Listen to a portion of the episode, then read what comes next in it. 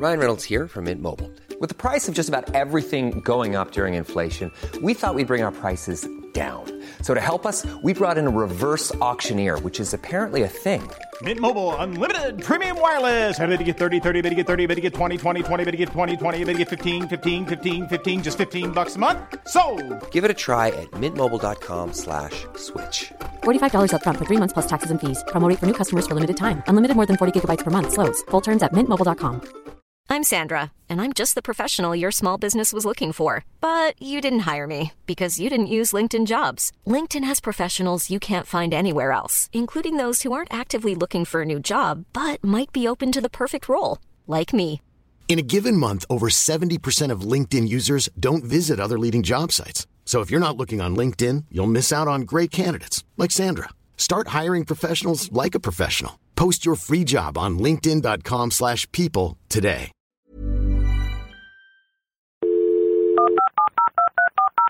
This podcast is a Roifield Brown production. Find others on iTunes. All right. Your Honor. This is Dum Dee Dum, sponsored by managers.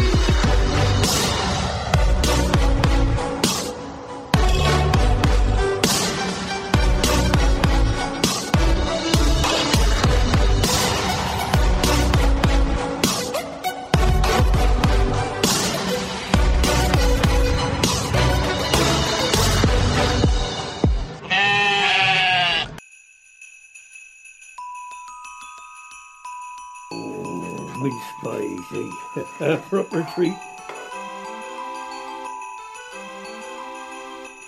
Look to. Treble's going. She's gone.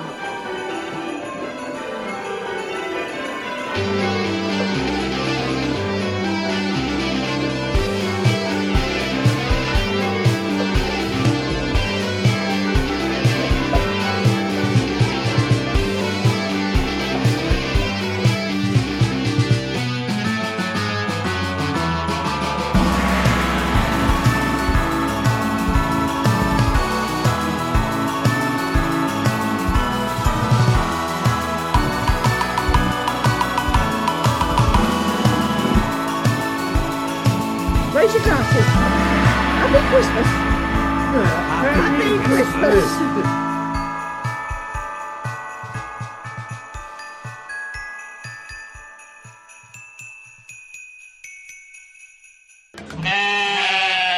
This is Dum Dee Dum, a podcast about the archers and the goings on of Ambridge. It's P and Q here, Philippa Hall in my very time of Jesus 70s dress. And Quentin Rayner, because she can't resist a man in a loincloth. And after having had a word with Her Majesty, we've relented and let you rabble of Dum Dee Dummers back as extras, you little tinkers. This week's Dum Dee Dum is from our Stephen, and we're lucky enough to hear thoughts from Caroline, Meg, Wendy and Alan, Sarah, Jen, Ambridge Pony Club, Richard, Bill, Rosie, Rob, Stephen, Brian, Sarah, Vasana, Amelia, and Anon of Ambridge, plus Tweet of the Week, plus the Facebook roundup, predictions for next week, and another Dumpty Book Dum. Marvellous. it's wonderful, isn't it? Our cup overfloweth. Our- It Do you- absolutely do you, does. do you actually think people listen to this podcast? Staggering. Thank you very much. It's, yeah, it's uh, such an honour. It really is. But Quentin, what have you been up to since we were around at Tracy's for Pizza? Well, good listeners, I'll let you into a little secret. Uh, uh, uh, Philippa ticked me off during the week. Said uh, you got you got to make your um, highlights of the week shorter. It's far too long. Uh, and So is that del- it? Pretty much. I was going to say you, you'll be delighted to know, Philippa. I've had a fairly unremarkable week. Short of saying that, so we have uh, two of our daughters back. We're just waiting for our son back. So two of the three are back. Christmas tree is ready to be put up, and uh, and I, have lit, so to speak, or switched on our Christmas lights. They have been the highlights, really. Uh, so there you go, nice and short. You must be delighted. I am thrilled with that. Well done, Quentin. Yes, well, I've been ra- busy wrapping presents this week. It's fair to say I am an over sellotaper. So I don't like uh, the paper to come away before the present is opened and reveal what's inside. So I use about three meters of sellotape per present, I think, to make sure. So Mm. everyone has to get out the, the scissors to get into presents that I wrap. But, But uh, you got a very go. important package from me this week, didn't you? I did, but I'm not allowed to open it until until next week. So that's very exciting. We I got this message that. saying, "Can I open my my envelope?" I said, "No, you can't." Well, I didn't know if there was something wrapped inside it. I was just No. very excited. You No, have to enough. wait. Oh, there is something else that we did this week, though. Quentin, that Oh we God, must. yes, that was a low. That was a low light, wasn't it? It well, that video is now live. So if you um, join us, if you go to patreon.com, type in dum-dum there is a video there of Quentin and I doing our Christmas special for our lovely patrons, uh, which includes the tasting of pickled eggs. And uh, we won't reveal any more than that, but um, You can Well- decide, listeners, which of us is braver when it comes to the egg. no comment. No, it, it it's one I won't forget. That that video, Quentin. I have to say. No, it's one that But- keeps repeating itself. Yeah. yes, very good, very good. Well, Hmm. right, Quentin, Mhm. it's been a week since we last turned down chocolate mousse at lunch. What else has been served up in Ambridge? Well, in the week after the good people in your neck of the woods, Philippa, the good people of North Shropshire rose up and rebelled. Rebellion also ran amok in Borsetshire. Mia may have disrupted the shoot, but it was Linda who got both barrels. This is unbelievable. It's a disgrace, Tracy protested at Linda's decision to sack the extra extras, which Kirsty had refused to do. What do you think the Queen would say? I've got a good mind to write to her. The royal rebuke worked. Linda bid a hasty retreat to the Bull, where she bumped into new drinking pals Ruth and Stella. One tactless remark about Brookfield's quagmired cows had Ruth spitting out her shandy. In a rage worthy of Herod, Ruth told Linda to find another barn for her palace, that she was toast as the heavenly host, and that she was a damn good farmer who knows how to look after her cows. It took four days, but Natasha finally told Tom she was expecting by effectively stabbing him in the eye with a hmm. pregnancy test.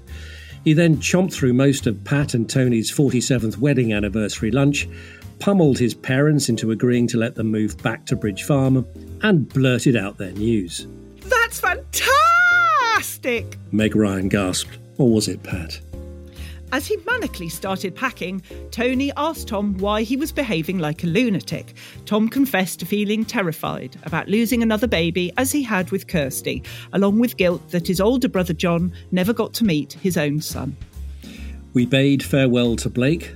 Full of Tracy's pizza, transformed by Chelsea's haircut, he got into a cab paid for by St. Jim to set off to a new place to live and the prospect of a training course.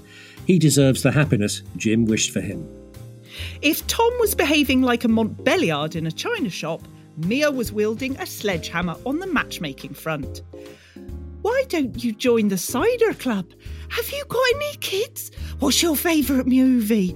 Were just some of the stellar moves the teenager made to get Will a girlfriend, but her stepdad told her the idea was alien to him at the moment. But maybe Stella's on the lookout for a girlfriend. After 33 years, Ruth still doesn't understand David's filing system, but we don't understand how she and Stella have become best buddies so quickly. Citing the flimsiest of excuses, Stella flogged all the way over to Brookfield to discuss being an extra. Or is it extracurricular she's really after? Harrison seems to have been on a self awareness course since Blake. I'm a copper, and I didn't see anything, and I should have. While Mia made a bid for Tweet of the Week with her placard, tweeting for the birds who can't tweet for themselves.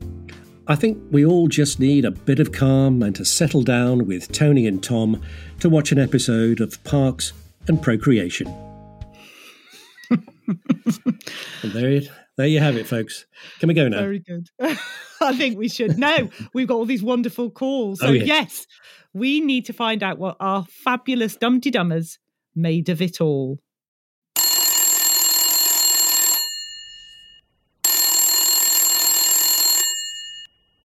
Hello, Ambridge 3962. And first of all, we have Caroline, who is a first time caller in Aurora and is worried about Kirsty. Hi. Um, I'm a first time caller in Aurora, so I'm feeling quite um, nervous, so bear with me. Um, my name's Caroline. I'm calling from Wellington, New Zealand. Uh, first started listening to The Archers many years ago because my mum always listened to it, but only really got back into it regularly as probably a lot of other people did with the Helen, Helen and Rob storyline. Sorry, that's the dog coughing in the background. Um, I do remember very, very ancient um, characters like Marjorie Antrobus and Nelson Gabriel, but that's about it really. So I'm not sure what vintage I am. Um, my, I'm calling in. I've been uh, compelled to call in because of the um, Natasha pregnancy storyline. I think I'm most concerned about Kirsty in all of this. Uh, I mean, miscarriage is a terrible thing in any um, way, shape, or form, but um, I suppose with Kirsty, she may be one of those who gets to hear and see the heartbeat, but doesn't get a living child at the end of it. So I feel for her in that capacity and um, hope that she's okay. She has been quite annoying though recently, so um, you know, swings and roundabouts. But um, yes, my main concern in this story is for her, and it's made me feel quite um, protective of her in a bizarre sort of way, even though obviously she's a fictional character. Um, anyway, I don't know if I'll ring in again because um, I'm not sure I have many pearls of wisdom to impart, but um, I think your podcast is bloomin' brilliant, and thank you very much for putting it on. It causes me, causes me, gives me lots of um, entertainment and listening pleasure. Listening pleasure. I'm not drunk. Um, bye. Oh. Bye, Caroline. Uh, we're, we're, drunk on your praise. Thank you very much indeed. Mm. We're delighted that you enjoy the podcast so much, uh, and uh, yeah, we, we, think you're you're blooming brilliant as well for calling in, along with your coughing dog. So please do call in again because we'd love to hear from you, and uh, we do love first time callers, don't we? Mm. Um, and uh, oh, you're in. I was going to say good company because uh, Roifields vintage is Marjorie Antrobus, but I'll leave that one hanging. Okay, right. Uh, your main concern is, as you said, is the effect of Natasha's pregnancy on Kirsty. And in fact, that's a concern that I noticed on social media generally. People had, it was mentioned on our Facebook page quite a lot. Um, it is something that um, is going to be interesting dramatically. I hope they explore it. Uh, mm. to see Kirsty's reaction. At least it's already been acknowledged, hasn't it, by Tom when he was having that meltdown with Tony.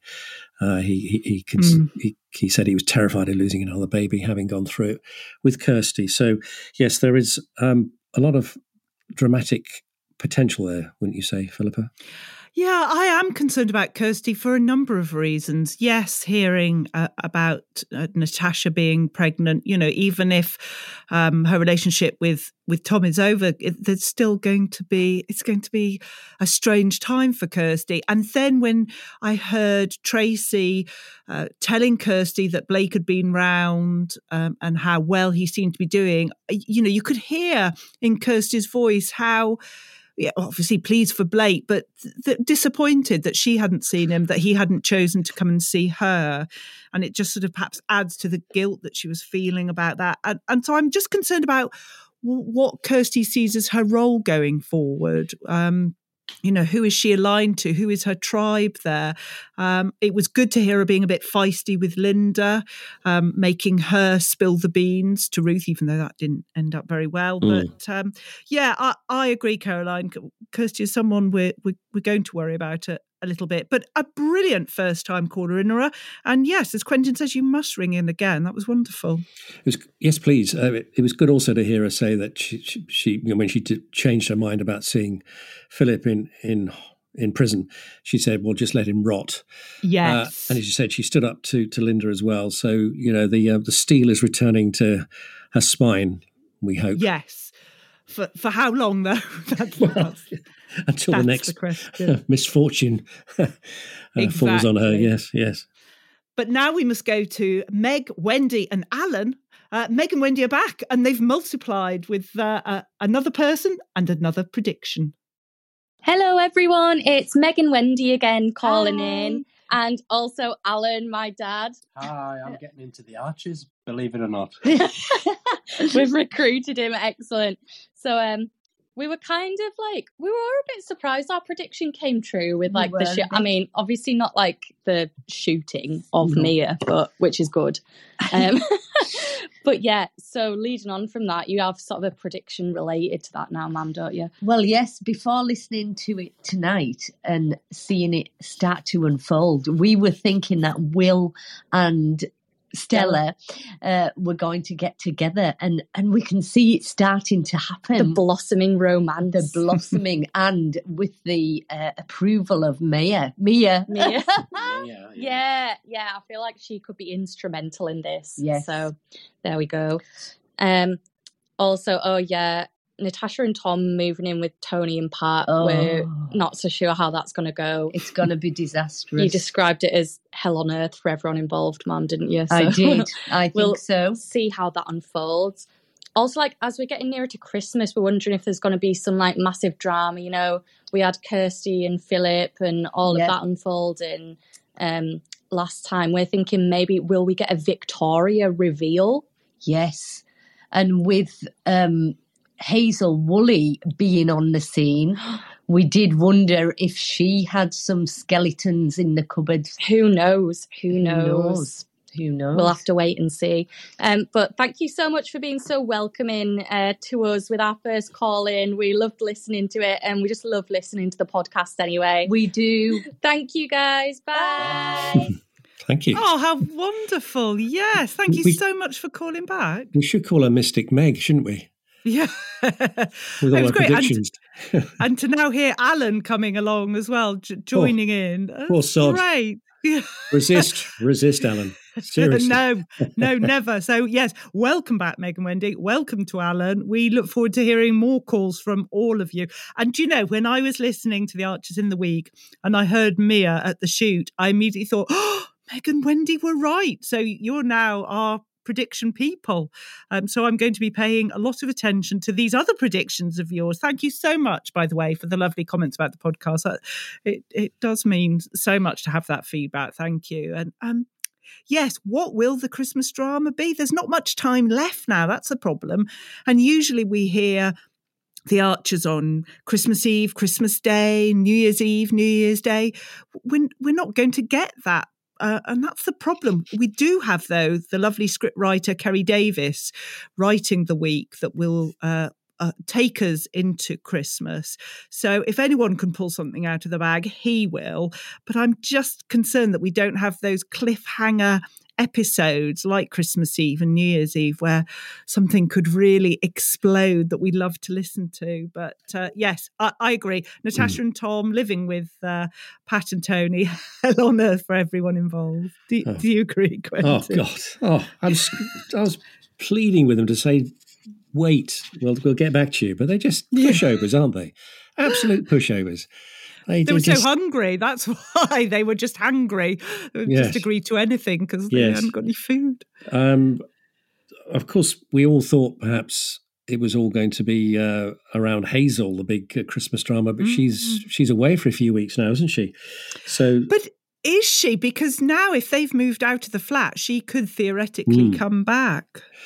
Well, I, I, meant to mention this tweet last week. It came from uh, chap called Andrew at uh, Pemby writes, and this is his prediction for Boxing Day 2021. He says, Imagine Boxing Day 2021.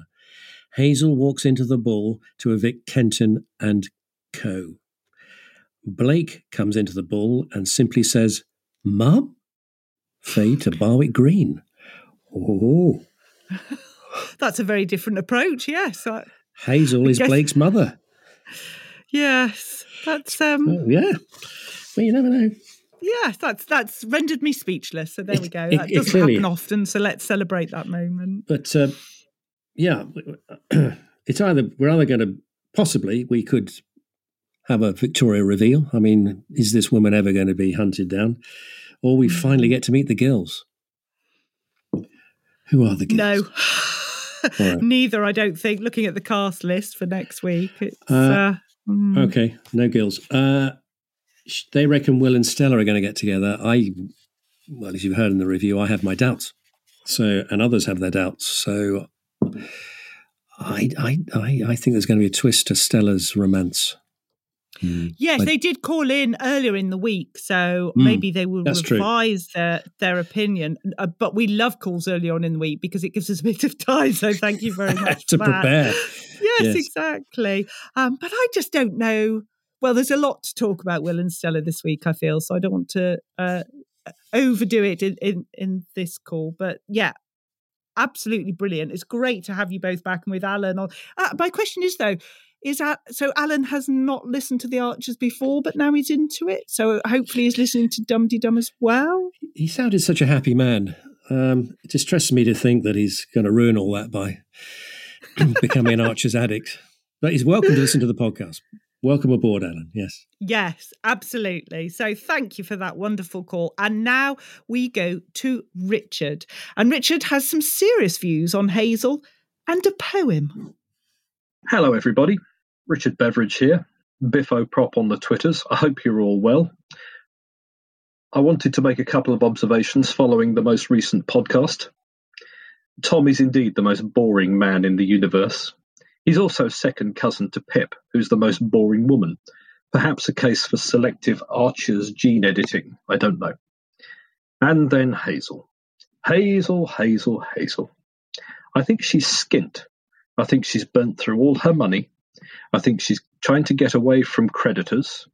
I think she may have had her property elsewhere repossessed. Certainly, the behaviour of paying for things with credit cards rather than with um, cash would indicate a cash flow problem. I think Hazel sees Ambridge as a bolt hole, or as some people pronounce it, a cash point. Some listeners will recall that Peggy had paid her off in 2005, giving her a cheque large enough to make her go away. And this was followed after Jack Woolley died with accusations of his solicitor mismanaging the estate, to which the solicitor replied, I thought you would leave here very happy as a very rich woman. I think Hazel's back from necessity. I think Ambridge is a place of safety. I think she's hoping for title for some of the rewilding investment or the land. Either way, I suspect there are bumpy times ahead for the former Slitheen Miss Woolley. Time, as always, will tell. A happy remainder of Advent to you all, and a happy and holy Christmas when it arrives, especially to Philippa's dad. And I thought I'd finish with a short seasonal rhyme. 'Twas the night before Christmas. Now let me be blunt. Nothing moved in the shop flat, except Hazel, the Ooh, thank goodness there's a two minute cut off. of course. Yes. I didn't know Hazel was a, a hunt or a punt, maybe. But I think that's what it was. Yeah, she's taking a punt on coming back to Ambridge. I'm sure you're right there, Philippa. Yes, you're, you're you're the purest of minds, I know. Um, thank you for your call, Richard, Hmm. uh, who's uh, also at, at Biffo Prop, isn't he, on Twitter? Hmm. And um, yeah, of course, yeah, Tom is the most boring man in the universe, related, as you say, to Pip. uh, we don't need to say anything. Is he more boring than Adam? Is he? Uh, Yes, because Adam, I don't know. Adam, Adam is a different type of boring to Tom. Tom just has. Tom's just beige, where whereas Adam is, I don't know, He has dark shades. navy. he does have shades, Adam. Yeah, Um, occasional. occasional shades, and he's he's really unnervingly happy at the moment as well. I hope that doesn't last too long. Yeah, I Tell you what it is actually for me. Adam is funny boring with all this. Oh, I haven't got time to Mm. eat two pieces of bacon and all that nonsense. and I can't drive Whereas- ten miles. Yeah, that's what. Yes, yeah. the commute. You know, whereas Tom is, yeah, He's just, he is just you know on, on one of those. His graph never goes up and down, isn't it? It's just it's just monotonally boring, isn't it? He is just Mister Consistent boring, and he was. I mean, he, he Tony effectively gave him a you know a verbal slap, whereas Jenny actually slapped Alice. Uh, Tony had to give him a verbal slap, didn't he, just to calm the idiot down? I mean, goodness sake. yeah. Well, we have got a call about that coming on, but uh, Yeah. I mean, I I I agree with Richard. Tom is being very boring, and I and I agree. I think Hazel's got money problems as well. Yes. And thank you for the lovely message from my father, Richard. You're you're very kind. Um, I I just love Tom. You know, is this a is this a pregnancy test? No, Tom. No, it's a lateral flow test. What what on earth do you think it is? You silly fool. Um, I'm also concerned about Natasha. I don't think Natasha knows anything about this emergency furniture moving. So I think she's going to arrive no. back in Ambridge, go off to the flat, keys in the door, open it, and Hazel Mm. will be there with a Radio Times and a box of Quality Streets. Yes, it, it- Tom's rapid and ridiculous packing at speed uh, caused consternation on social media as well. Lots of people are saying she, Natasha will go nuts because of his packing or lack of it, won't she? She'll, she'll say, "Where's this? Where's I can't find it." We've got months of where. where did you pack this? Can you imagine, And I was very troubled with the table. Tom was like pulling, oh, this table won't go through the door. You've got a table that you're putting into a bedroom. I mean, how massive is this bedroom? Is it the size of an entire house? Otherwise, how would, why would you? Yeah. I'm very concerned But about this table. But why are they having to squeeze into his little his his boy bedroom? I mean, uh, Helen and the kids have left. There's loads of room there. Why do they have to be confined to one bedroom?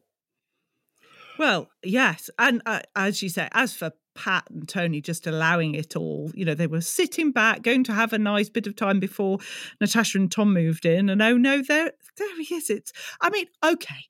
So, on the softer moment, I can understand that Tom was very overwrought, and the only way of trying to fix things, a bit sort of OCD, trying to cope with it, was just to move the furniture. Um, but it wasn't going to work. And uh, as I say, that table.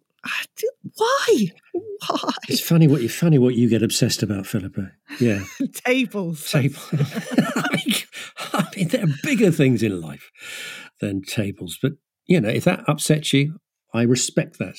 Can I also say thanks to Richard for a bit of a history lesson? I'd forgotten about that great big fat check that Peggy had given Hazel back in two thousand and five. Uh, Mm. because we have all sort of forgotten. We were all aware that she went away with a lot of money, but uh, we, perhaps we forgot the details. So thanks for that, Richard, as well.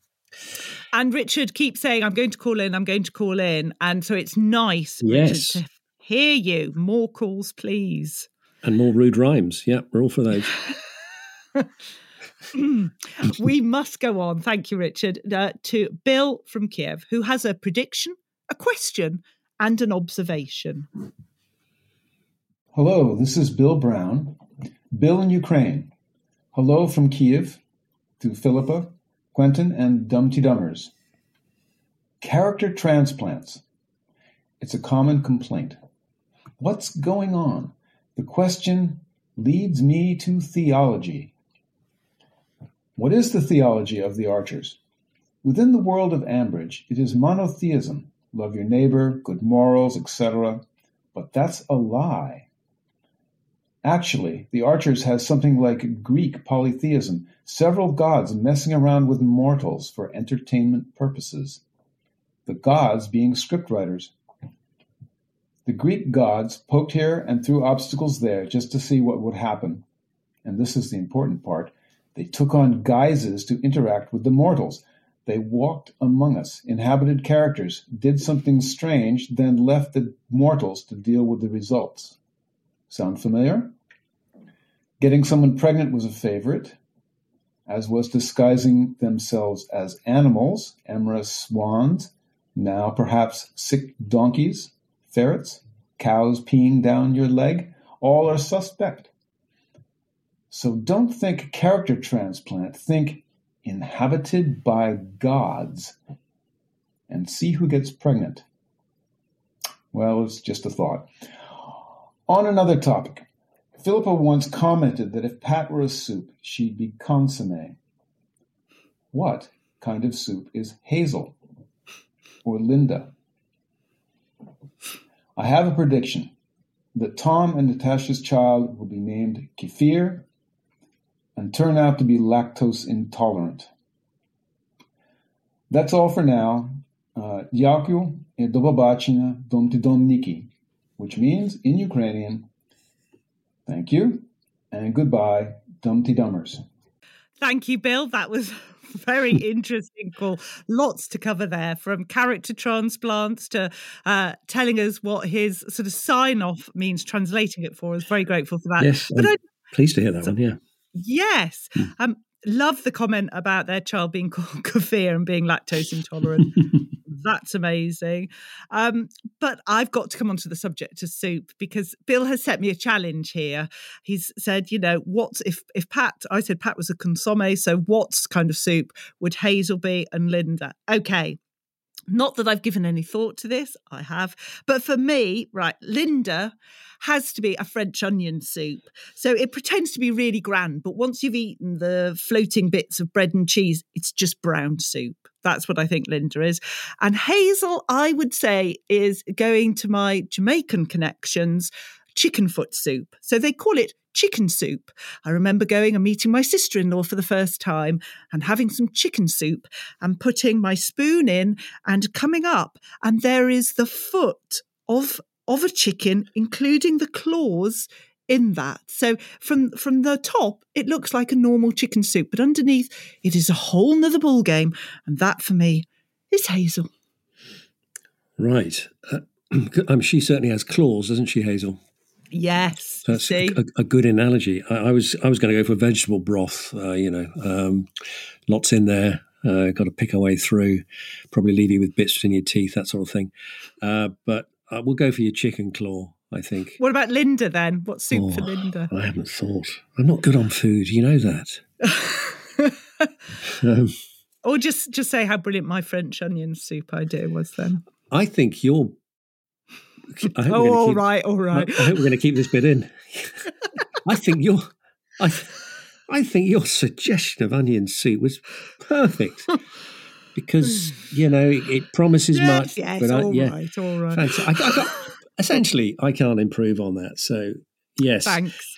And we also, we also had polytheism as well. Blimey, this is this is a deep call from Bill mm. Kiev. Um, saying that there are several gods messing around with the characters. Uh, well, it's the gods, the script writers are the gods, and they're yes. messing around with the characters. Yeah. Uh, what does it make Jeremy Howe then, the the editor? Uh, top god, Zeus. I suppose. Zeus. Mm. yes, yes. I, I like that idea because they they can just do what they like, can't they? And as we've when we have interviewed and spoken to the actors, they don't really know what's ahead of them, do they? Mm, so that's it, true. Yeah polytheism is, I think, like your onion soup uh, analogy, uh, Philippa. I think polytheism sums up the way the script writers deal with characters in Ambridge. A nice one, Bill, and thank you for your good wishes, and thank you for the translation. It wasn't rude yeah. after all, was it? it wasn't. Thanks, Bill, very much for your call. We'll have some more of your calls in a moment. But if you're listening to this thinking, I'd like to record a message and I'm wondering how to do it, here's how.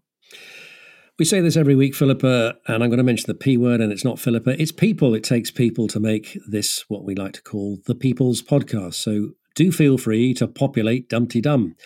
Now, one of the ways is to use a thing called SpeakPipe for you to record a message or a plot prediction. And we're delighted to say we've made it even simpler for you to use because we've set up a brand new link which takes you straight to it. So to use SpeakPipe, go to speakpipe.com forward slash dum dee dum. That's speakpipe.com forward slash dumdeedum. It's ever so easy to use, and you can have as many goes as you like. Nobody's going to know, so don't worry. Another way you can record a message is to send a WhatsApp voice note to 07957 167 696 Remember, if you're calling from outside the UK, to add a plus 44 and please keep it to a maximum of two minutes, which worked a treat now, just now with Richard, didn't it? Mm. Uh, and really, the easiest way to find out how to get in touch with this is have a look at our pinned tweet on the Dum Dee Dum account, because all the details of how to leave us a message can be found there with the links as well. Now, we've already talked about Patreon, so I won't go on about it too much, but we do need to welcome Sean Fisher. Thank you very much, Sean, for joining the Patreons. Yep.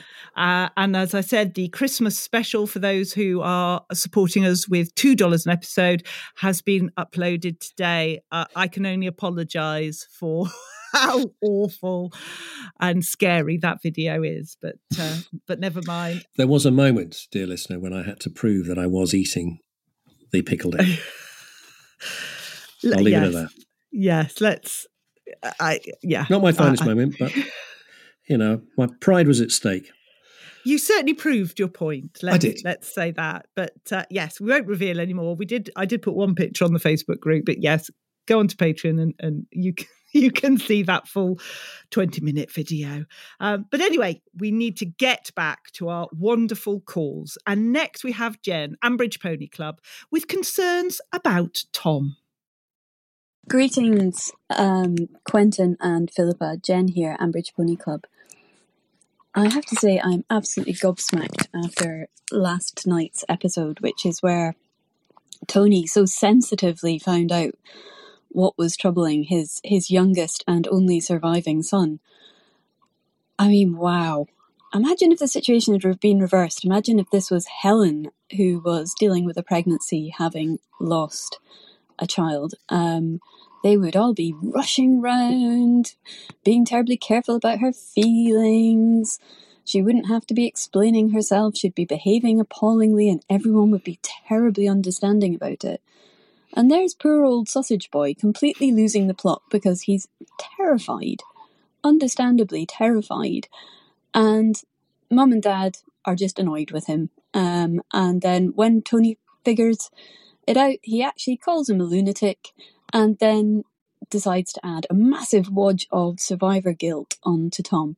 So never mind his grief, never mind the loss of his son, never mind giving him some time to talk and express his feelings. Nope, it's straight in with, well, you've got to get on with it because we owe it to John. Unbelievable. Um, I mean, it does show just how badly traumatized that family is and how little they have healed from the loss of John, which is perhaps understandable. But my goodness, do Pat and Tony need to really start appreciating the son they've got? I don't like Tom generally, but in fairness, he was there every step of the way for Helen in the trial. He actually moved out to make room for her children in the family home. He's always there to do all the work on the farm. So, however annoying he is, he's really done a lot for that family. And my goodness, does he need some support now? Wow, Jen, uh, you had a lot to say there, and w- welcome back, Jen, because I know you have you've been under the weather recently, so good to hear you back on Hmm. our airwaves. Um, I, I, I, I fundamentally disagree with you, Jen. Um, I thought actually Tony handled Tom really well. I, I think. Um, I don't think he was insensitive. I think he was sensitive. In fact, I found it quite a touching scene, and I think you know you've got the chronology slightly out because he called him calm down you're acting like a lunatic before tom revealed what was troubling him. And then he calmed him down and said i think your this pregnancy is going to be fine. You're going to make be good parents and so forth. And it was actually tom who brought up the issue of john because he clearly desperately misses him and feels guilty that john never got to live beyond 22 and got to uh, meet and bring up his own son and uh, I thought I didn't think it was um, a, a, great sort of dollop of, of guilt that he put on it. He was sharing the fact that he, as a father, was missing his son like Tom was missing his brother. So I, I actually I thought he calmed him down. He listened to him. He was sensitive, and and reassured him. So no, I don't agree at all. Oh, now I disagree with you, Quentin. I'm on Jen's side.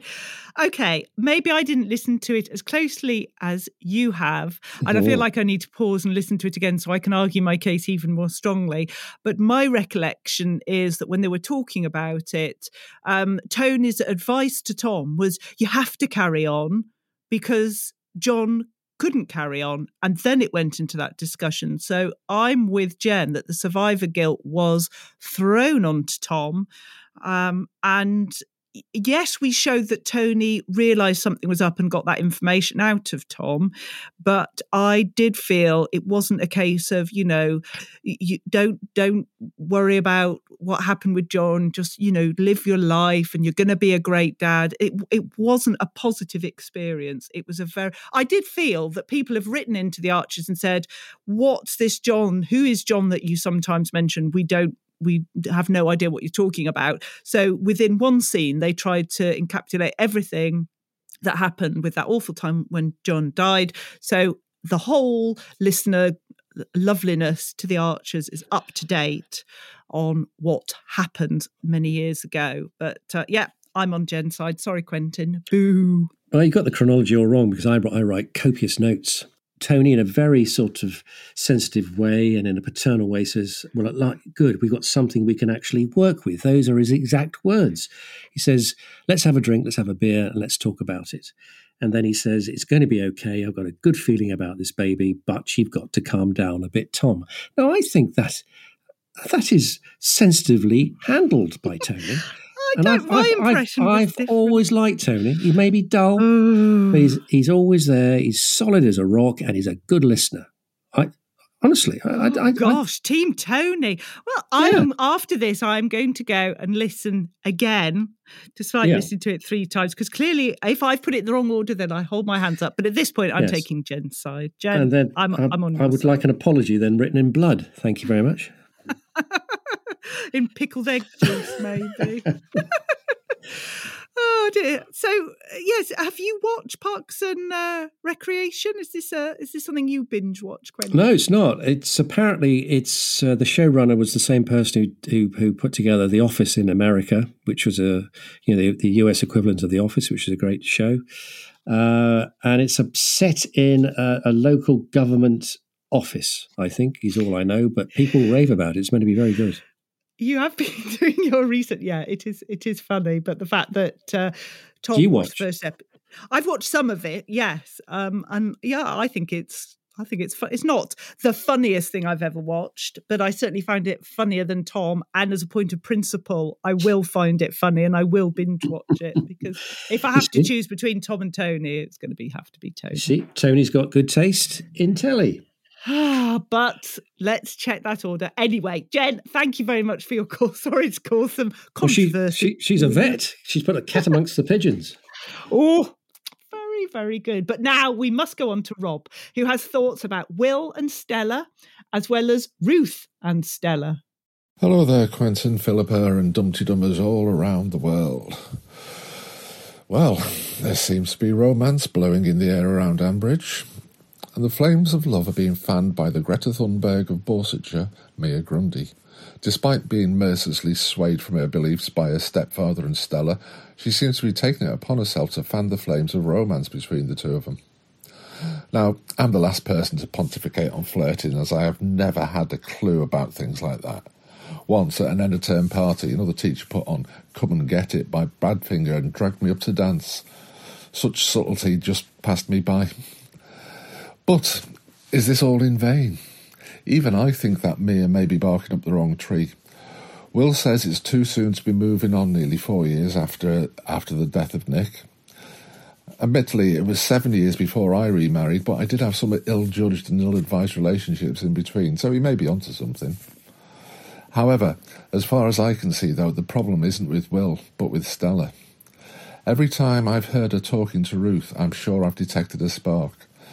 Stella seems definitely smitten, and let's face it, what excitement does Ruth have to look forward to back in the Brookfield bedroom? Bye bye. Thank you, Rob. Very, very funny. Yeah, so Ruth and David are celebrating 33 years married. Pat and Tony mm-hmm. celebrating 47 years married. I mean, is is love in the air for Stella and and with who? I mean, I didn't know that Will was still doing the Bridge Fresh deliveries to, uh, because we heard him do the delivery to yeah. Stella. But yeah. we do know that he knows his um, pak choi from his Mizuna, which was something I wasn't aware of. But when he told her to put the sausages in the fridge, I was like, really? You actually need to mansplain the fact that sausages have to go in the fridge. Oh, yeah, I, that it lost me at that point. I'm afraid, Quentin. That's his. That's his small talk. yes. Why do you have to tell someone to put the sausages in the fridge? That's Will's flirting, that is. oh my goodness, yes. Here's this raw meat. Just leave it out and let the bacteria get it. Oh, for heaven's sakes, Stella's Well- knows what she's doing. I mean, Rob's uh, picked up on what I felt as well during the week, and many others that I, I think Stella's eye is elsewhere, and I think for some bizarre reason, it's looking towards Ruth. Hmm. Uh, I mean, Ruth has strayed in the past, not not in that direction. No. So, um, are we going to see a, a different side to Ruth? That'll be interesting. Struth. Uh, so, um, I, I, I shall. I think. I, I, yeah, I, I, I'm with Rob on this. I got definitely got the vibes. I mean, as I said in the review, why, why would she, why would she flog over to Brookfield to discuss her concerns about being an extra? I mean, she could pick up the phone. Um, so I think, um, yeah, I think I think that's going to develop along those lines. Well, Rob, that was a brilliant call as always. Keep them coming. And now we go from one super call to another. We've got Rosie Porty. And She, she has a question about podcast crossovers and Stella's intentions. Hi, everybody in Dum Dee Dum Land. It's Rosie Porty here, calling in on a beautiful, crisp, wintry day. It's been a wonderful week in the Archers, especially uh, the most unlikely crossover ever between the Archers and the My Dad Wrote a Porno podcast. Tony the traveling salesman selling pots and pans. The mind is truly boggled the gender swap from Belinda Blinked to Tony Titillated. Fabulous. Um, I really liked Stella's interactions with Mia. Uh, she sort of really saved the day by being empathic and listening to Mia, and she was really impressive. But what I found very weird was the um, just barging into Brookfield's office and just starting talking to Ruth without Ruth sort of saying, Haven't you heard of a doorbell? What are you doing? I also thought it was very odd that Ruth was just happy to share all of her confidential paperwork with a relative stranger.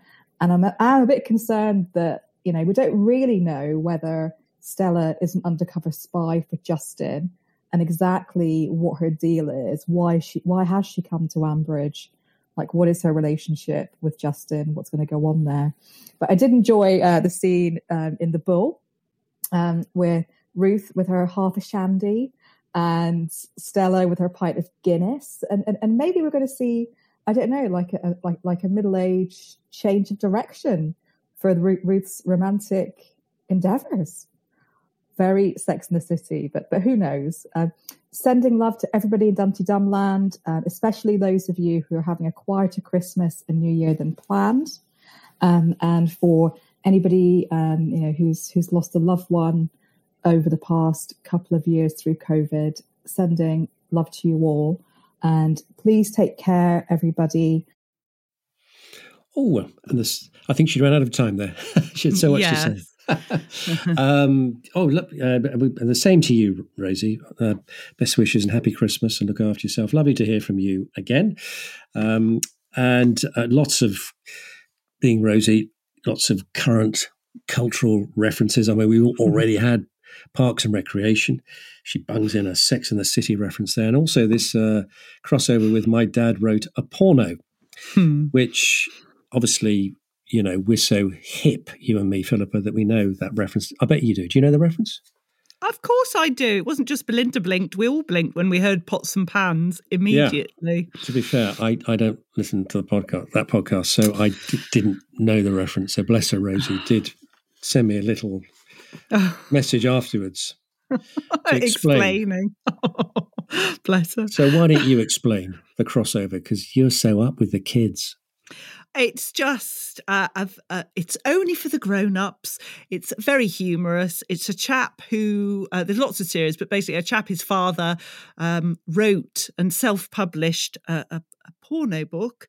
And uh, have you have you reviewed it on your other podcast? no, no. But this chap and his two friends read it and comment on uh, the awfulness. Let's let's say it, of the book, the writing, the use of word. It, it's it's awful, but um, Yeah. hilariously funny. But definitely not one for the children. But the lead character in the book is called Belinda Blinked, and she sells pots and pans, right? Well, she's not called Belinda Blinked. Often she blinks. When something happens, Belinda blinks. Right. Belinda blinked. So that's why I'm saying we all blinked. Um, but she works, she starts work for a kitchen firm, kitchen suppliers that, among other things, supply pots and pans. There's your crossover. Okay. Thank you, Rosie, for that. Uh, she's also concerned, I was impressed and intrigued by Stella. Um, yeah, she handled Mia really well, didn't she? She did. She Mm. um, really took time to listen. In fact, she met touchingly. Mia said that Stella reminded her in some ways of of her mum, didn't she? Which was sweet, Hmm. the way she listened. Uh, so she was very empathetic and won her round. Yeah, the barging into Ruth's office and just just help me go through my confidential paperwork. I mean, that's odd. It was a bit odd, wasn't it? It was Um, odd. And what, what also was odd was Ruth saying she didn't understand David's filing system. I find if you're looking for something that begins with F, then if you look in the section after E and before G, Ruth, you might you might actually find what you're looking for. I mean, call me crazy. I always got the impression that Ruth did the paperwork as well. Am I under? A, Well, no, because this there? is David's filing system. Mm. She she said, Mm. but yeah, Yeah. that was very very strange. Um, and and Rose is on the same uh, wavelength as me and Rob. She she thinks that Stella's interested in Ruth. Hmm. So it's not just me. You see, not just me and Rob. Did you spot the Montbéliardes part in the script this week? It's a question for you. Blimey, there was a reference, wasn't there? Uh, no, I can't. I yeah, there was a reference. Yeah. Pat and Tony were discussing the play um, uh, and whether someone might not be able to do it. You know, for example, maybe a broken leg. And Tony said, Oh, you never know, it might happen. And the Montbéliarde mood in agreement. So I think the Montbéliardes have plotted to kick somebody to break the leg. It, it, they had a script moment there. Okay, right. Okay. Are you taking your medication? No, No. not Um, not today. Well, thank you, Rosie. And now we go to Stephen, who is wondering about love in Ambridge. Hello, you two. I think that somebody in the Archers team has been reading the Richard Curtis playbook and is using what they have learned for the Stella and Will storyline. All the writing guides say that there are seven key elements to a rom com, although they don't always agree what those seven elements are, but the first few are always the same. Step one is to start with two characters who both have something missing from their lives. We don't know enough about Stella really to know what she is missing, but if Ruth is her only friend in the village, she probably isn't living her best life quite yet. Will definitely has things missing from his life. There's Nick, obviously, but there's also his job as a gamekeeper, which was what allowed him to escape from his family's perennial cycle of failure. So he is ripe to play the role of the initially misanthropic male lead in a rom com. Step two is the so called meet cute, where the two protagonists are thrown together by some strange circumstances, and that's what we heard on Monday, with Mia staging her protest at the shoot, and with Stella coming to the rescue, meeting Will for the first time, and solving a big problem for him. Step three is when the two leads become friends and get to know each other, despite obstacles being thrown in their path. It looks like Mia is going to play a role here, probably both in bringing them together over common interests and complicating things by trying too hard to push them together. Well, you get the general idea. We'll be building up to the big crisis, probably some huge misunderstanding, followed by Will running from Grange Farm to wherever Stella is about to take a big step to declare his love for her, followed by a happy ever after. It's going to take a while, I'm sure, but I reckon that next Christmas, next year's Christmas that is, when things are all going to be so much better, Will and Stella will be spending the day together, probably watching Alien. So that will be a happy Christmas for them next year. Meanwhile, I'd like to wish both of you and all Dum Dee Dummers everywhere a great Christmas this year and a happy New Year. Oh, Stephen, that's Oh, thank wonderful. you. Yeah. Thank you, Merry yes. Merry Christmas and Happy New Year to to you too. Ah, love everywhere in the Archers. We've already said about the wedding anniversaries. We've got Natasha and Tom celebrating the pregnancy.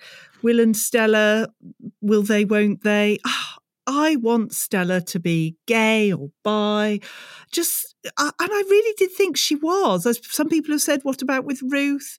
Um, I love the story though that Stephen's told, and the way the sort of the build up and the the big issue, and can they overcome it, and how that that would be nice. But uh, I, I, I just don't know. I, I, I'm, I'm speechless again. Quentin, help me, help me. Well, if not Ruth, who else do you think she might fancy?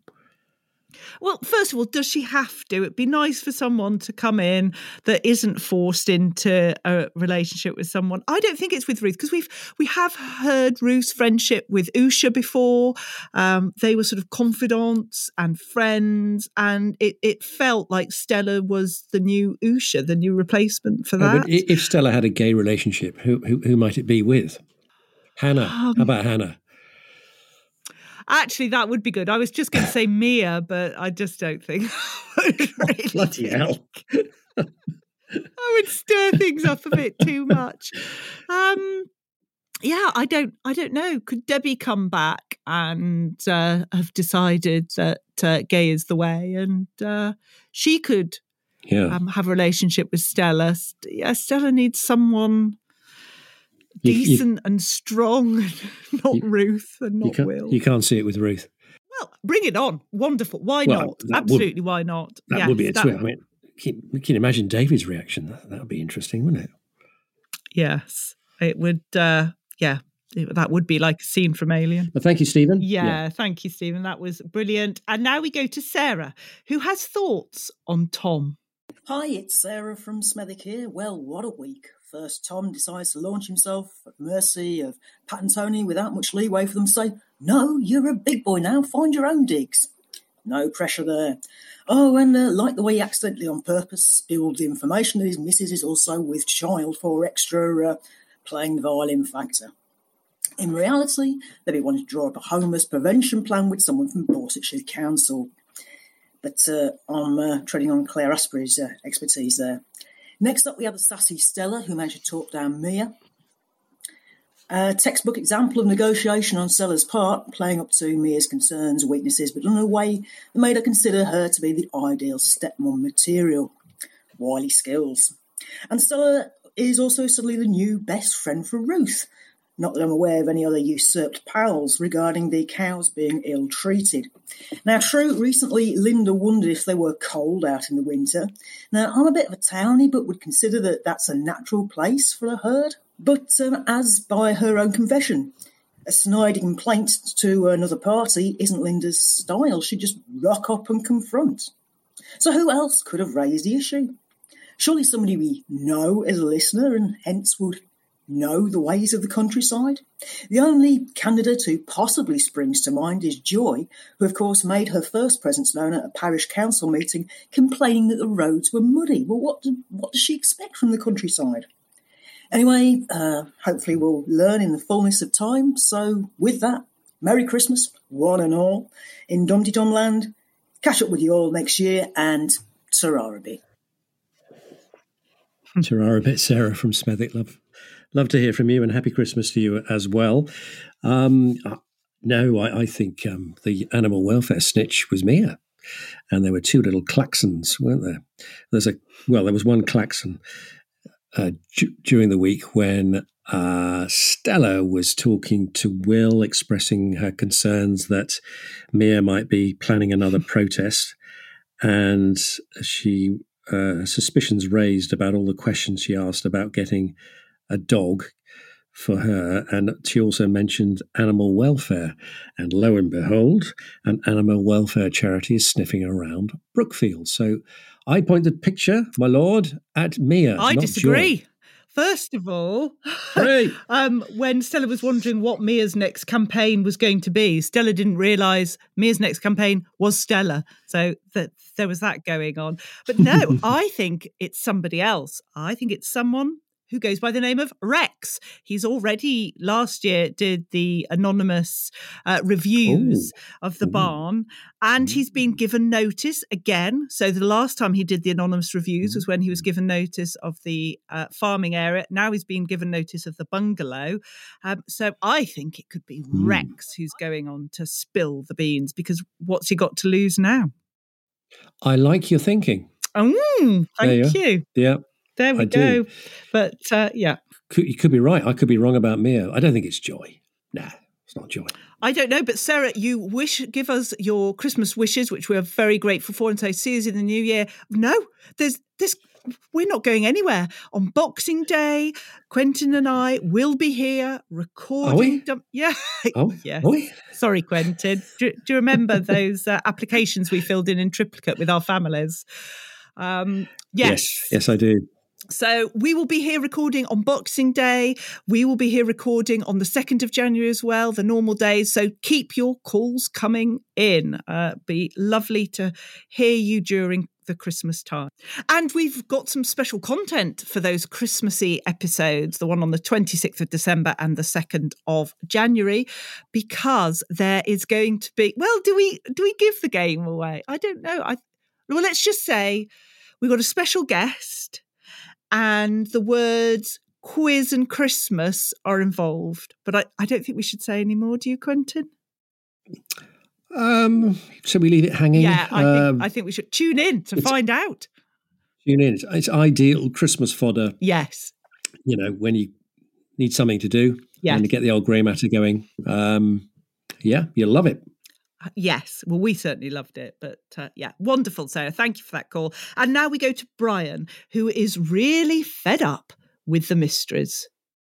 Hello, it's Brian. Right, be honest, main reason I'm ringing is because I wanted to wish you a Merry Christmas and a Happy New Year. Um, but having said that, a couple of things I need to get off my chest. Um, firstly, um, the mystery plays hate that storyline they've done this year. It's even more tedious than usual. Why Eddie would suddenly invite loads of extras in, why they'd agree to that off two weeks before Christmas when you can't even get people to be in the plays normally, and then why Linda would not first say they want to sack them and then not sack them there. And then the barn thing, it's just one thing after another. It all seems so contrived and, or even more than usual. So, oh, I had enough of that. Stella and Stella, well, she does deserve a storyline. I'm sure she'll get one. Um, I can't see it being a romance with, with Will, the most unlikely pairing I could imagine. Um, Stella, I don't think is the sort of person that would be a content to be a housewife like we Will would normally expect um, someone to be. Don't see that working at all. Um, and what was the other thing I was going to say? It was um, oh yeah, all the previous warm glow storylines have been highlighted this week because it seems to be everybody's anniversary, and I think it's a few birthdays in there as well. So Ambridge Shop must be the only place that sells more anniversary and birthday cards at Christmas than Christmas cards. But that's it. Um, have a good one, and I'll speak to you again. Soon. Bye. Brian. That was Hi, Brian. That was absolutely brilliant, wasn't it? It's really, really good. I love that uh, point about the cards because yes, there were so many births and marriages in Christmas, particularly you know Christmas Eve, New Year's Eve, or, or New Year's Day. So yes, um, our mystery plays contrived. Uh, I mean, we have this every year when they put on a performance. Some of us get fed up with it, some of us love it. I imagine it's going to be all this, oh no, you can't use Brookfield, and then suddenly relenting, but but we'll have to see. And yet you do make a good point, Brian. Will would Will um expect Stella just to be the typical sort of housewife role uh, if they got together if it was a few years ago, maybe that was the case. Perhaps he's changed now because um, bringing up the kids on his own he's he's had to be more involved. But yeah, I, they are very different people. So yeah, It ain't. It's not going to happen. It, Philippa, calm down. It's not going to happen. Okay. Okay. calm down, you feel better now? You feel better now? deep breath. It's all fine. Stop acting like a lunatic. Okay. Jen, quick, send an email in. I'm being bullied here. It's passive aggression and all sorts of things. I think it's outrageous. Um, Brian, I'm happy Christmas to you as well, and Happy New Year and all Mm. that. Um, I, uh, I I'm, I'm I normally just head in hands for about a month when we have the panto or the mysteries or whatever. This year, I, I decided I've just got to have to bite the bullet and just go with the flow. And I'm sort of, as a result, quite enjoying all this nonsense because it's actually had a bit more edge, hasn't it? so go, bear with it, Brian. I mean, I tear my hair out as well. I mean, it's all nonsense. It's extremely irritating, but you you just got to accept it for about five weeks of the year. um, yeah, lovely, lovely call, Brian. He, he, glad you got that off your chest. But um, yeah, just just accept it, Brian. It's much easier. Yeah, and it's only going to get worse, Brian, next week. So prepare yourself. Anyway, those are the calls, but you can also send us an email or a text if you prefer. How can Dum Dee Dummers do that, Quentin? Yes, you're very welcome to send a text to this number 07957 167 696. Remember, if you're texting from outside the UK, to add a plus 44, or if you'd prefer to send an email, visit the dumdeedum.com website and click the Contact Us tab at the top of the page. Please do get your calls, emails, and text in by just before noon on Sunday as we record at midday UK time. And remember, you need to be 18 or over to submit any views or comments. Actually, Quentin, now I think about it, aren't we recording the next two episodes at 11 a.m.? Wasn't that part of the special permission obtained by your wife that we record at 11, not 12? Yes. Yes. I'm just looking at the cl- looking at the clauses here. Yeah, Uh, subsection I have a- 3.2a. Yes, that was a stipulation. Uh, uh, you're quite right. So, yes, if it's possible to get your calls in by eleven o'clock, um, that that would be wonderful. I mean, I, I guess we'll keep an eye on SpeakPipe to see what calls come in while we're recording. But uh, yeah, Talk, talk, talking, talking of my wife, you know she's no fan of the Archers, and you know raises her eyes to the heavens really whenever it comes on the radio. But she does occasionally try to dip her toe in just to see why I spend so much time, like you, uh, thinking about this this wretched uh, docudrama. Um, and she was she she was listening this week with lots of arguing, shouting, and so forth, and people getting the huff. And she says, actually, it should be called Umbridge because everybody, mm. everybody seems she she thought got the impression that everybody's takes a lot of umbrage in Ambridge. And I thought it was quite good. that's very clever. So I praised her. I praised her, hoping to get a bit more. Ah, yeah, could we start at Some brownie 12 points. instead of 11? you could tell her to be a caller innerer. She'd love that. God. Funny, wouldn't it? I'd just like to call in. I'd like to complain about my husband who spends far too long listening to the Archers. I never see him on a Sunday because he seems to be locked away talking into a microphone. Yeah, I, I could do it for her, really. I'll give her the scripts. anyway, now we need to go from our caller to our email and innerers. If you thought the only way to get a more defined jawline with natural looking results was through surgery, think again. Juvederm Volux XC is a non surgical injectable gel filler that improves moderate to severe loss of jawline definition and can help you achieve natural looking results with little downtime. Even better, this improved definition lasts up to one year with optimal treatment. No maintenance required. Improve jawline definition for a smooth, sculpted look with Juvederm Volux XC. For important safety information and to find a licensed specialist, visit juvederm.com. That's J U V E D E R M.com. Not for people with severe allergic reactions, allergies to lidocaine, or the proteins used in Juvederm. Common side effects include injection site redness, swelling, pain, tenderness, firmness, lumps, bumps, bruising, discoloration, or itching. There's a risk of unintentional injection into a blood vessel, which can cause vision abnormalities, blindness, stroke, temporary scabs, or scarring. Talk to a licensed specialist to find out if it's right for you. Life is full of awesome what ifs, and some not so much, like unexpected medical costs. That's why United Healthcare provides Health Protector Guard fixed indemnity insurance plans to supplement your primary plan and help manage out of pocket costs. Learn more at uh1.com. Quality sleep is essential. That's why the Sleep Number Smart Bed is designed for your ever evolving sleep needs. Need a bed that's firmer or softer on either side? Helps you sleep at a comfortable temperature? Sleep Number Smart Beds let you individualize your comfort so you sleep better together. JD Power ranks Sleep Number number 1 in customer satisfaction with mattresses purchased in-store. And now, save 50% on the Sleep Number limited edition Smart Bed for a limited time. For JD Power 2023 award information, visit jdpower.com/awards. Only at a Sleep Number store or sleepnumber.com. And our first email is a belated one. Roifield had some issues with his emails going to spam, so apologies for this, but it's worth waiting for. And this email is from Sarah, and it's about the week in the Archers. And she says, Hi, this is Sarah emailing in from Oregon, USA. I've been listening to The Archers since about 2012. I thought that this week was pretty good.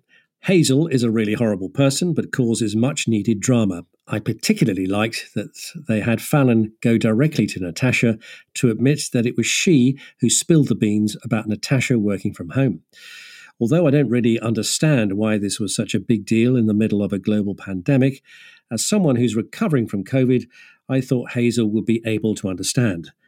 I started to say sympathetic, but remembered I was talking about Hazel Woolley. Lol. Yes. yeah, we are talking about Hazel, Sarah. But I say it's a good point. Um, she banged on, didn't she, so much about, oh, I'm recovering Yes. from COVID.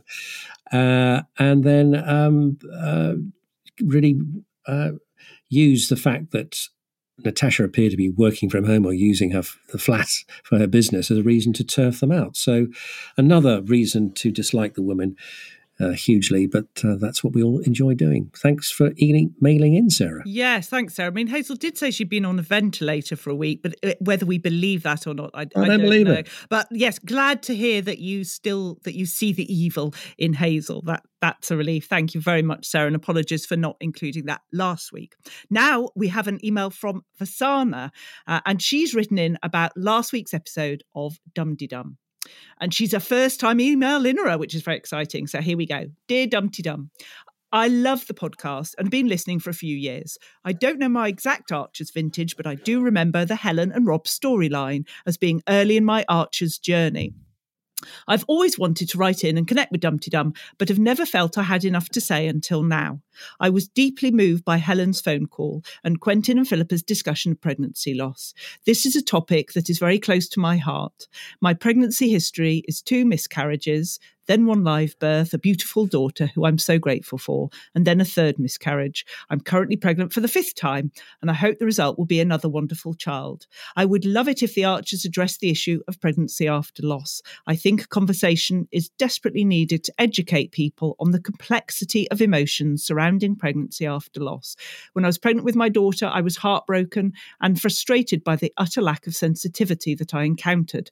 Most people, included family, acted as if my miscarriages had never happened and seemed to expect those heartbreaking losses would not impact my overall experience of pregnancy. There was no acknowledgement or empathy towards the complex emotions that pregnancy raised for me and my husband. Unfortunately, this type of stress doesn't necessarily end with the pregnancy and can also affect postpartum mental health. Now, whenever I speak to women who are pregnant, instead of getting really excited and just saying congratulations, I try to ask them what they're experiencing. I listen to them, and depending on their response, I acknowledge that pregnancy is joyous, amazing, physically challenging, overwhelming, and stressful. It is emotionally complex. I think it's so important and helpful to acknowledge all these aspects of pregnancy as it helps women who are struggling during pregnancy to feel less alone. It was wonderful to hear this topic discussed on Dum Dee Dum. Kind wishes, Vasana. Vasana, that's just lovely to get that feedback. Thank you. And for all the comments um, on Twitter and Facebook, I wish we just need to keep talking uh, about this. And uh, the more people talk, hopefully, that the better th- things will feel. And, and you know, you, you're not on your own. But Vasana, thank you so much for that. And we look forward to your next email in. Hmm. I mean, uh, as I said last week, I, I wasn't expecting to talk about that, and uh, it was uh, it was it was good to talk about it because I hadn't thought about it for a long time, and I think what I had realised, I hadn't realised, was that it was when the subject does come up, it's still quite raw all these years on. So um, I think we've hopefully all helped each other by talking about it. And I think uh, Vasana, it's, it's, it's a good idea. You know, it's it's a it's a very nuanced area of drama that could be explored. The issue Mm. of pregnancy after loss, Mm. and uh, I think the way that you inquire uh, about pregnant women's well-being is, is a very interesting and again a nuanced way of asking. So I've I've learned a lot from your email as well. So thank you very much indeed, uh, Vasana, for emailing in. Yeah, thank you. And our third email is from Amelia, who wants to talk to us about Stella. Hello, Quentin and Philippa. I really love the podcast. I don't want to sound prurient, but it really seemed to me like Stella has amorous intentions towards Ruth. Hmm. She's way too interested in her, showing up randomly, wanting to go for a drink. Also, when has Ruth ever gone for a drink with a mate? The most she usually manages is coffee and homemade cake in the kitchen with Usha. Hmm. I also think David would be upset and flummoxed at the idea of Ruth going to the ball without him. It's definitely odd behaviour, but would Stella go for someone who was in a relationship? Do we have reason to think she's sneaky? I mean, she was sneaky about knowing Justin. That's it from me, Amelia. yeah. Uh, uh, thanks for your lovely comments about the podcast, Amelia, and thanks for emailing in. We have discussed this already at some length, haven't we? Uh, I, I'm with you. I think uh, Stella has an eye for Ruth. When has Ruth got out with a mate? And you're right, Usha, but unfortunately, Usha's been silent for centuries. We So had her back who else? recently. We did have Yeah, Usha for about three words. Yeah, yes, seconds, but she was there. That that's what happens And- when you're friends with Ruth. Ruth, you see, you just disappear. You don't want to be there.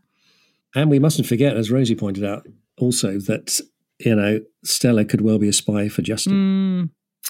We will have to see. But Amelia, wonderful email. Thank you very much. And now our final email to make Quentin Oh, so happy. one, is? It Oh, is. no. And prepare yourself Really? for this. It's from Anon of Ambridge with another Ah. question.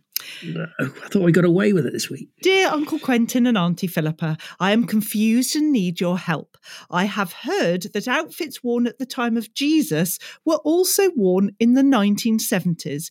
Is this correct? I wonder if I could make some money from my wardrobe. Thank you, Anon of Ambridge. Anon, no, no, it's Pat's insanity. I, I appreciate it might be a long and flowing outfit, but I'm pretty sure that elasticated blue satin jumpsuits weren't a thing when Jesus was born. There, I've said it. I've got it off my chest. Good. I, I mean, he or she is right. There's a lot of money to be made. It's all back in vogue, isn't it? A lot of it. Um, so if you've got some uh, non and you want to make some money, good thinking there. I think what you need to, I mean, I think this has also betrayed the vintage of Anon of Ambridge as well, because we're gradually building up a profile, aren't we? Um, so by all means, send us a photograph of the clothes in question, because uh, maybe we could help you. Because that way, Philippa, we can see if he's a non is a man or a woman, right? Mm, and I'm not going to say anything more than this, but I've noticed that Anon of Ambridge spells my name in a particular way that somebody who sends emails to me does. So I'm not going to say anything more than that, but you know who you are. And uh, I'm going to try and catch you out next time. But anyway, thank you for your calls and emails and texts. We value them so much. Keep them coming, please. And now we go to our special bookish item. Um, now, I was recording the Christmas episode of the book podcast I do, and I had to have back, I had her last year, uh, a wonderful person called Lauren. Now, Quentin, you may not know this, but books are very big on YouTube. They are massive. And uh, people do, it's called BookTube, people review books. And one of the leading lights is someone called Lauren from Lauren and the Books. And she was on the, my podcast, and she's a fan of The Archers, Dum Dee Dum. So we had to have her on. Here we go. We've just recorded the Christmas special for my book podcast. I'm feeling Uh, very Christmassy. oh, me, me too. But we need to talk about the Archers. I, How I'm delighted to talk about the Archers. As I've just said, next to Christmas in the books, the Archers features up there with some of my favourite things. How did you get into the Archers? Well, it's actually a fellow booktuber who recommended it to me. So um, Simon Savage from the booktube channel Savage Reads, him and his husband were very, very into the Archers, and we went to stay with them. Um, and on they talked a lot, and it was just it was just getting to the end of the um, Rob and Helen story. So they were saying Mm. about how they'd had sort of like sleepless nights worrying about Helen and things like that. And I said, oh, I'm going to get into it.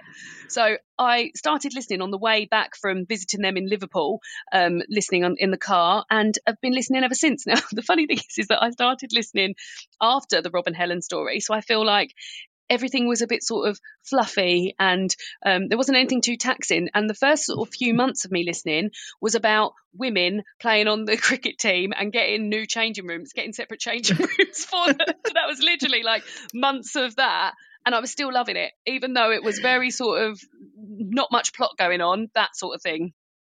Yeah, it's just such a comfort to listen to. Absolutely. So, who's your favourite character? Well, do you know, I've got a few. I'm very fond of Lily and Freddie. I really, Oh. yeah, I know, and I don't think they get much sort of like representation in terms of fans. Um, but I think I've been on a bit of a journey with them because I used to think Freddie was a bit of an idiot, but I've I've really warmed to him in recent years, especially since he's been getting a bit more involved at sort of Lower Loxley, and his relationship with Linda's been lovely to see. Um, Yeah. I really like Lily. I can't, I I don't know what she's doing with Russ, but I really, exactly that's the problem. I really like her. I find her very sensible and sort of um, yeah. I just I just think they're they're a good twosome. Um, and then Lillian is also a favourite of mine. Yeah. I'm just very into her and sort of just a, a non-care of stuff and just having just lived this life. She's lived such a life, hasn't she? She has, and just you, the minute you hear her voice, you know, I we're in know. for some fun. Okay, then who winds you up? Oh well, Russ winds me up. his, his voice really winds me up. And what was I listening to the other day? And I'm sure he, the the actor who plays Russ was doing the voiceover for something as well. Maybe on Radio Four, just sort of like the the program announcer. I was like, Russ is everywhere. um, who else winds me up? I'm sure when I'm listening to it, I'm like, oh, forgot. Oh, oh no, Kate. Kate, I find uh, borderline unbearable, but also I'm fascinated by her sort of audacity, just like just just sort of just suggest things and ex- expect things to go away. And you, you are a Dum Dee Dum listener, I believe. I am indeed, yeah. I try to keep up with it as much as possible. There's so much Archers gear going on, so I'm listening to the Archers, then I'm listening to Dum Dee Dum, and just trying to not be spoiled by listening to Dum Dee Dum before I listen to the Archers. so yeah, but it's great to have a sort of companion piece to listen to and be involved with people who enjoy something as much as you do. I've got my boyfriend listening to it as well, so I can chat to him about it too. Well done. Well, Lauren from Lauren and the Books, thank you so much for joining me today. Thanks for having me. she's spot on about Kate as well because I I love I I I don't want to say love Kate, but I do like Kate. But gosh, she winds me up as well. We must go on to our lovely Facebook group where the Dum Dum community sits there as we sit back for the roundup with our Sandra.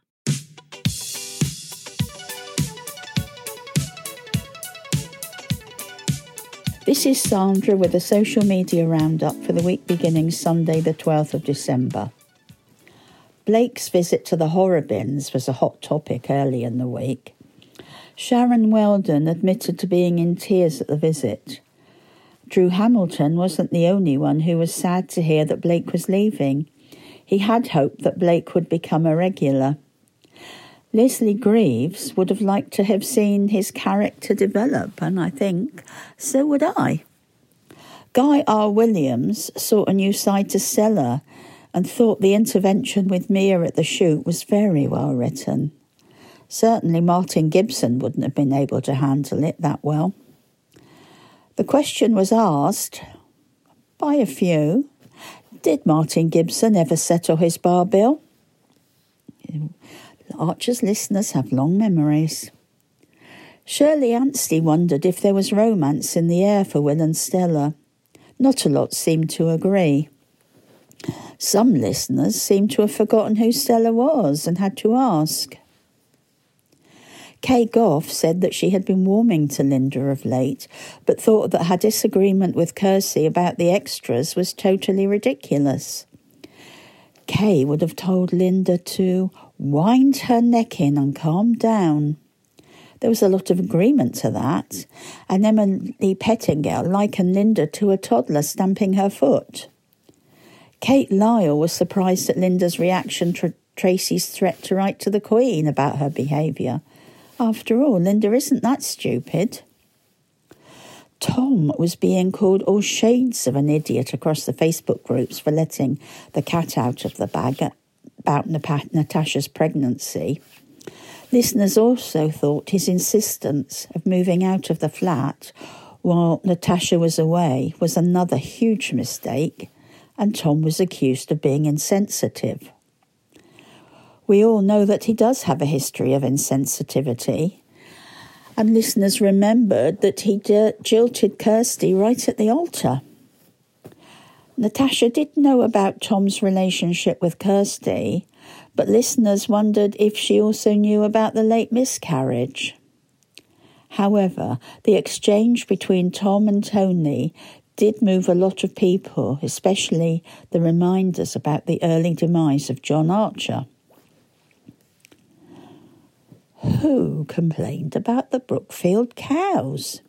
Shirley Farron Anstey suggested that it could be Mia. It was noted by some that this was the second recent incident of someone making accusations with no proof. Listeners certainly didn't believe that it was Linda, as she would have been comfortable in admitting to it. Poor Kirsty. Listeners were wondering why no one had told her earlier that Blake had finally accepted the truth about Philip Moss. Well, that's all for me, and I'll see you in the new year. Don't forget that it's only 120 more sleeps until Christmas. If you're a cat, that is. Bye. Thank you, Sandra, and to everyone who's posted their thoughts on the Dum Dum Facebook group. What a great community. Do join us there. We're also on Twitter under at Dum Dee Dum. You'll see our team always include the Archers hashtag using a capital T and A. That's so the visually impaired can enjoy any Archers based tweets as well. Please, if you can, try and include at Dum Dee Dum in your tweet. So it means more people get to see your tweet and it helps our community to grow still further. As well as at Dum Dee Dum, we're both on Twitter. I can be found at QuickBook Review. How about you, Quentin? You'll find me at 13 Minute Man. That's one three minute man. And now it's time to crown our tweeters of the week. Yep. In bronze place, we have Helen Walmsley J at The Vintage Year. And she says, I hope Pat didn't junk Tom's Sausage of the Month magazine collection, especially the one with the Cumberland centerfold. Naughty, Helen, naughty. Sarah Mattocks has been naughty as well in silver position at Sarah underscore Mattocks. Could we fashion a loincloth out of the bunting? Clever. yeah, very good. A bunting loincloth. Is there enough, Sarah? Hmm. naughty, naughty. Anyway, I can see she didn't say feel... that, Quentin. That's you and your no, filthy I, that, mind. Yeah, that's me. Yeah, and I just I can feel I you blushing down the line. Everyone. Yeah, she's blushing, folks. God, the heat, the heat, the heat. Hmm. Anyway, in gold place is Bob Hawkins at Salvatore Rosso. And he uh, has asked this question, which others did as well. The biggest problem with all these extras is there'll be no audience. To which Vanessa Sexton said, I think the population of Penny Hassett have frog marched into Ambridge and forced to watch usually. And he replied, A cruel and unusual punishment. So for those, Bob Hawkins, you get gold. Excellent, excellent, very, very good. Uh, well, we need to wind down and give our thanks. We need to thank Stephen again for his wonderful tune, and to Caroline, Meg, Wendy, and Alan, Jen, Ambridge Pony Club, Richard, Sarah, Bill, Rosie, Rob, Stephen, Sarah, Brian, Vasana, Amelia, Anon of Ambridge, and Booktuber Lauren and the Books for their contributions. Thanks also to our social media supremos, Cosmo for his podcast roundups, Shambridge for her incredible voices and to our podcasting parents, Lucy V. Freeman and Roifield Brown. So, what will be revealed next week? Will the Queen hot foot it to Ambridge to launch an investigation into the treatment of actors in the mystery plays? She's got the royal train on standby. Will Natasha and Pat sit together by the fire, happily making crochet animals for the nursery? Fat chance. Will Ruth and Linda discover they are each other's secret Santa? That's going to lead to a lovely exchange of gifts round the tree. And will Helen get involved in the move of Tom back to the family home? We thought we'd miss Stir Up Sunday, but Helen could easily squeeze some stirring up before Christmas. All will be revealed next week. But for now, it's a Merry Christmas and a bye bye from me. And since I look like something out of Thomas Hardy, I'll wish you all a happy Christmas and bid you adieu as well.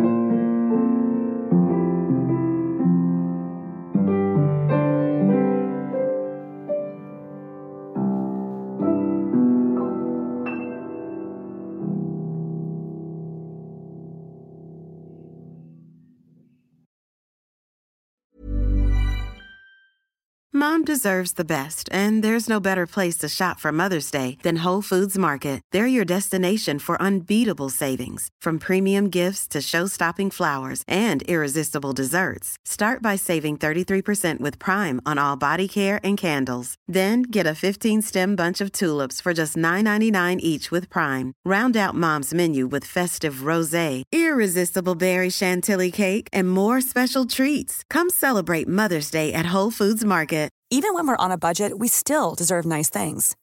Quince is a place to scoop up stunning high-end goods for 50 to 80% less than similar brands. They have buttery soft cashmere sweaters starting at $50, luxurious Italian leather bags, and so much more. Plus, Quince only works with factories that use safe, ethical, and responsible manufacturing. Get the high-end goods you'll love without the high price tag with Quince. Go to quince.com/style for free shipping and 365-day returns.